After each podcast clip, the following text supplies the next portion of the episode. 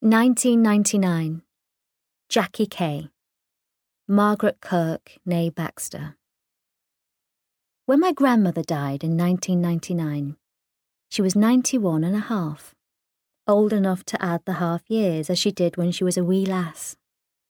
1908, February, a leap year.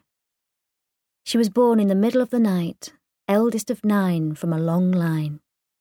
My mum's mum, my mum, was at her side. She didn't make the millennium. She died at the same time she was born, in the wee small hours close to dawn. She hailed from Fife, a miner's wife, husband, twice buried alive down Blair Hall's pit where he mined the ghost section, Diamond Stream.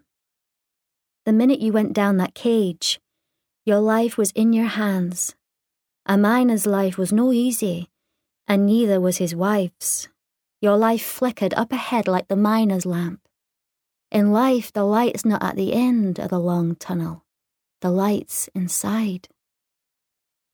When my grandmother's light sputtered out before the centuries closed, the new millennium, and the red curtain closed in the crematorium, she had the third eye gifted before you die, on the point of leaving the living for the dead, she laid her weary head on the white pillow and said, There will be nae mair tomorrows. I'm glad to be jumping ship. The future's recession and depression, everybody's talking to a screen. The future's lonely, it's no for me. I'm happy to be a has been.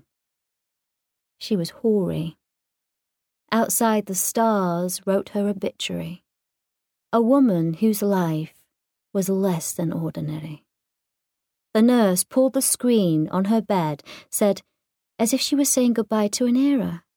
They don't make them like that anymore. The dawn light flooded in, my mum said, as her beloved birds began a morning chorus, as if they were bidding her farewell, farewell.